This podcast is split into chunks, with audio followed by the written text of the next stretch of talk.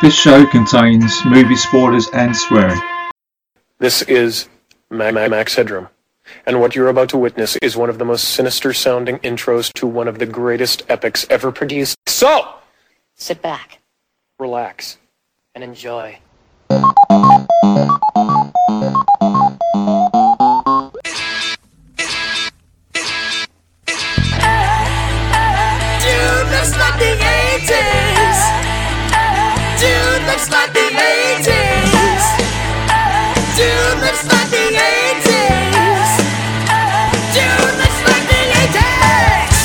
Bueller, Bueller, Goonies never say die!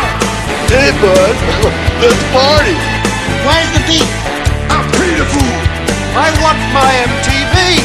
Oh, you're so cool, Brewster. I'm so sure. Nobody leave this place without singing the blues. Are you telling me you built a time machine for the DeLorean? Inconceivable. Automobile. Cut! I don't make monkeys. I just train them. Dude looks like the 80s.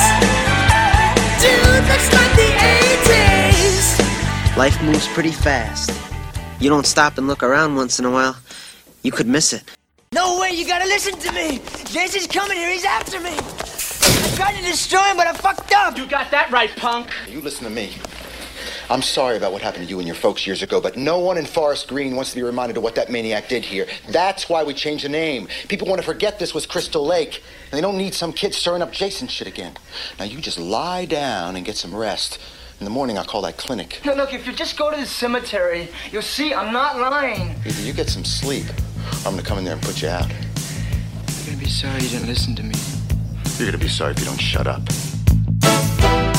Hello and welcome back to Dude Looks Like the 80s. I'm your host RJ McCready and in today's episode, bonus episode number 4, I'm going to be taking you guys back to the year in 1986 to have a look at the iconic horror movie Friday the 13th Part 6. That's right guys, Jason Voorhees, here he comes. So we're going to take a look at the trailer and I'll be right back. They thought the nightmare was dead buried.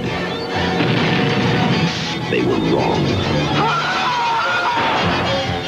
Jason lives. Happy Friday the 13th. Friday the 13th, Part 6. Jason lives. Rated R. Starts Friday, August 1st at a theater near you.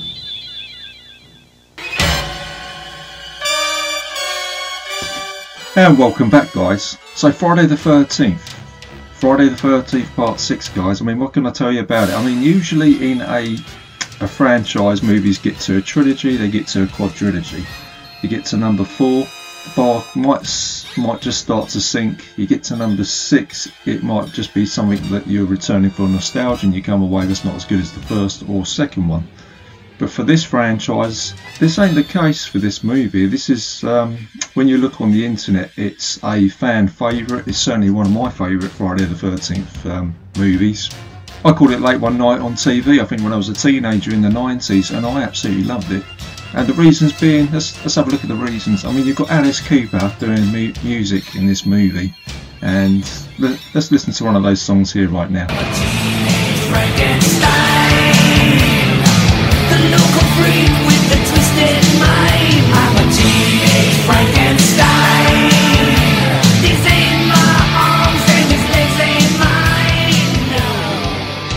Teenage Frankenstein. I mean, it's awesome. In the mid 80s, I think I spoke to Ricky Morgan about this. It was the said it was the MTV vibe, and music and movies went together, and it really worked. And it was for me, it's like lightning in the bottle. So even if you didn't enjoy the movie, at least you had the soundtrack to come away from. You've then got Thom Mathews playing the protagonist in this movie, Tommy Jarvis. And Thom Mathews is already a fan favourite in the horror world with Return of the Living Dead that came out a year before this. So he had already raised that bar.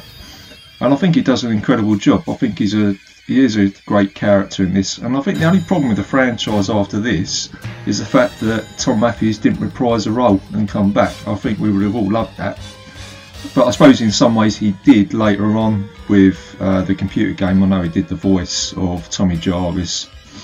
and there's a YouTube fan video that came out, which is worth checking out. I think it's called Never Hike Alone. Jason Voorhees is played by an actor called CJ Graham, and for the actor, it's the only time that he played Jason Voorhees, and it's a zombie Jason Voorhees as well, which obviously continues out with the franchise. It was directed by Tom McLoughlin. Again, this was his first major movie role. He was a screenwriter for Hollywood and he did a lot of TV work. So the synopsis for this movie is Tommy Jarvis goes to the graveyard to get rid of Jason Voorhees' body once and for all, but inadvertently brings him back to life instead. The newly revived killer once again seeks revenge and Tommy may be the only one who can defeat him. It was distributed by Paramount Pictures, it's got an 87 minute runtime, $3 million budget and it actually made money back. It made $19.4 million at the box office, which is pretty good. So the film starts with Tommy Jarvis returning to Crystal Lake with his friend Alan to finally get rid of Jason Voorhees. And I love this scene because it really sets the scene. It's like a, a start of an old Hammer horror movie. It's night time, there's a storm, the wind's blowing, it's got some creepy music in the background. So they go to the grave and it's that typical lightning strike and you see the Jason Voorhees gravestone light up so Tommy and Alan are armed with shovels, and this always makes me laugh in the movie, in any sort of movie, when someone's digging up a grave. That you see a couple of shovels of dirt, and they've got the perfect square hole in the ground. Which, if that was me, I'd be sweating for a couple of hours trying to do that. But anyway, um, Tommy opens up the lid. There's Jason, zombie Jason. He's got maggots coming out of his face. He's all gooey and horrible, and um, he gets an iron spike and he chucks it through him. And like I say, Tommy is just he just wants to make sure he's really, really dead. He goes away and then the lightning strikes and it resurrects Jason. And you get your first kill scene here. You get Alan. It's a typical Jason scene here where someone tries to stop him and he throws a shovel over and it snaps in half and it's like he's made of steel. And then Jason turns around and then punches Alan and his fist just goes straight for his body. So it's a pretty cool kill scene to start the movie off. And um, Tommy Jarvis runs away, runs to his truck and drives off. And then you've got this iconic scene here where Jason picks up the hockey mask, which Tommy dropped on the ground, and he puts it on his face and he turns around, and that's the starting credits to the movie. And you see a little nod to James Bond here where Jason walks across the screen and turns around and throws a knife at the screen. So, and the trivia to this scene here at the beginning uh, is that the director was trying to say, I'm just having a little bit of fun with this one. And, um, and on a slight segue there, this is the one of the only Jason movies that got really good reviews from critics. But moving on, um, Tommy escapes in the truck and he goes to the sheriff's office and you get this first scene here. Look, you gotta do something. Jason's alive. He killed my friend, and now he's coming for me. You gotta cool out, boy. You already almost got your head blown off. Will you listen, damn it? Don't piss me off, Junior, or I will repaint this office with your brains. Look, Jason is alive. We dug up his body. I was gonna cremate him. Hold it, oh, whoa. What's your name, son? Oh, well, Tommy Jarvis, but look, we've gotta do something. He's even more powerful now. Aren't that... you the kid whose mother and friends were killed by that maniac? Yeah, yeah, yeah. Jason murdered him. You've been in some psychiatric clinic ever since, haven't you? What the hell's going on? there you go. What the hell's going on? So you've got the Tommy going to see the sheriff. Um, the sheriff, you know, in this movie, uh, it's just an observation from me, but he looks a bit like John Carpenter, and he even talks like him. But that's that's just my observation. But what you've got here is um, that sort of typical 1950s guy goes into the sheriff's office saying there's something going wrong, and then the sheriff going, "Hey kid, you're crazy. Go and put him in jail." And that's what happens. So Tommy gets put into jail for the night to be taken back to the clinic from where he's come from, which is obviously explained in the um, movie before this one. So Tommy Jarvis is locked up by the sheriff. No one believes him, and Jason is let loose in Forest Green, formerly known as Crystal Lake. And we come on to our second victims, which is the summer camp counsellors, Darren and Liz, gone off on the beaten track in their car, and they stop the car, and Jason stood in front of them, and you get this scene right here. I say we stop the car, get out, and start screaming for help. I was just kidding, Elizabeth. Darren, we better turn around. Why? Because I've seen enough horror movies to know any weirdo wearing a mask is never friendly.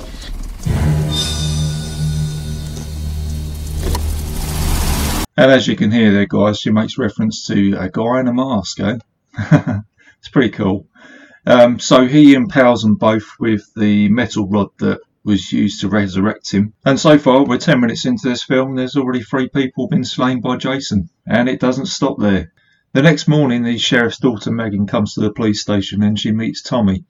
And this is where Tommy tries to tell her about Jason, and you find out that Jason has become an urban legend in Forest Green. She's with uh, three other friends, Sissy, Paula, and Colt. And Colt is a bit of a dude. He looks like he's just come out from Footloose or something. Now I gotta cut loose, foot loose, kicked off the Sunday. He just oozes the 80s. They are helping to run the summer camp. But again, no one believes Tommy, but Megan is attracted to Tommy Jarvis, so there's a little bit of a love interest there for the movie. It then goes into our next scene, our next kill scene, and what else are you going to do with a Jason movie when you get to part six? What have they not done yet? That's right, it's a paintball scene. Guys paintballing. So Jason turns up, and you get this scene here. Wait a second. What was that? What? Nothing. I could swear I heard something. I'm hungry. Oh, God. Be quiet.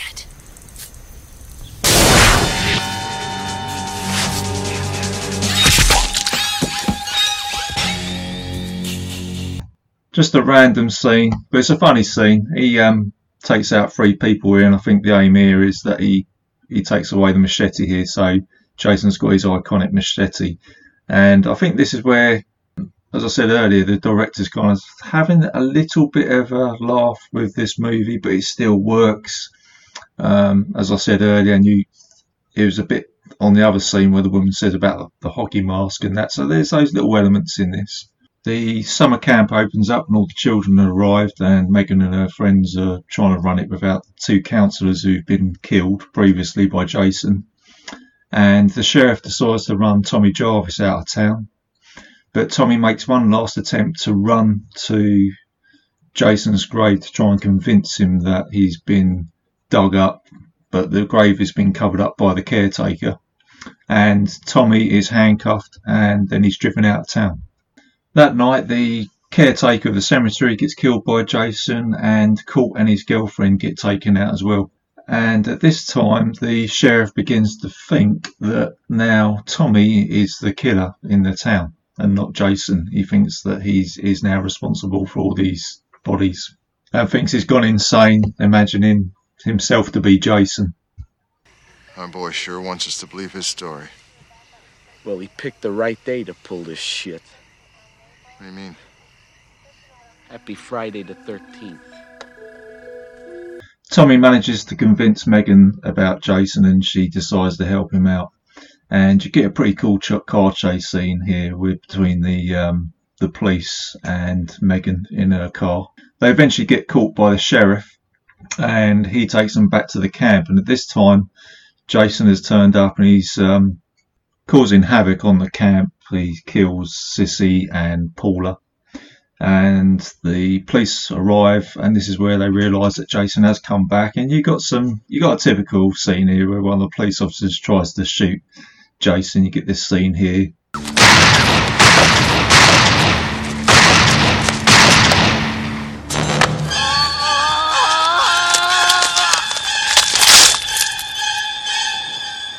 And then you get another kill scene here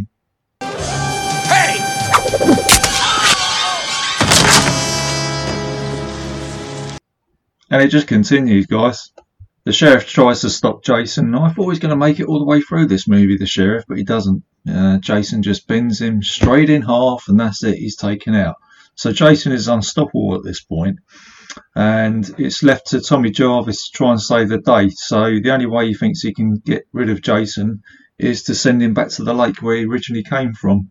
So he gets a boat, he gets a boulder, he gets some chains, um, and at this point, Jason is about to kill Megan, but Tommy calls him over to the lake, and you get this scene here. Jason! Jason, come on! Come and get me! It's me you won't remember! So Tommy manages to wrap the chain around Jason's neck and with the boulder sends him back down to the bottom of the lake. But then Jason grabs Tommy's leg and tries to drown him. And it's quite an intense scene. And at this point, Tommy is dying, but he gets rescued by Megan. She conducts uh, CPR on him and he comes back to life. And he says, That's it, it's over. Jason is finally home. But then you get a shot of Jason underwater and you get his eyes open up. And that's it, and that's where the film ends. And that's it, guys. Um, if you haven't seen this film, I recommend that you go and have a look at it. It's one of those movies, I always say it's pretty good to watch late at night, about 11 o'clock, get some beers or glass of wine and some munchies and just sit back and enjoy it. And it's not a long film, it's actually one of the shortest um, Jason movies, and I believe it's got the highest kill rate. And it's also got some horror references in this movie to other films like The Sheriff Calls a Town Called Carpenter, which is related to John Carpenter, uh, Cunningham Road, um, which is related to uh, Sean Cunningham, who's the first director of Friday the 13th movie.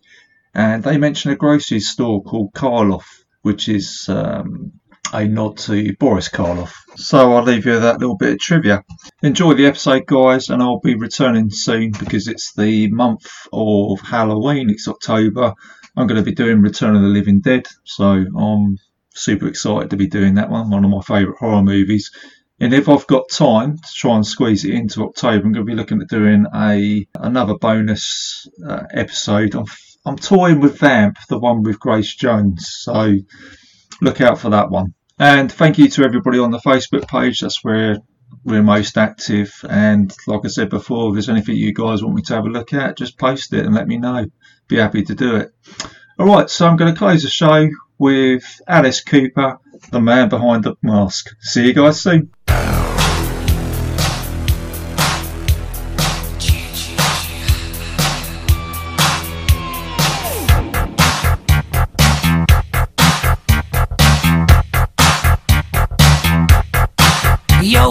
Baby,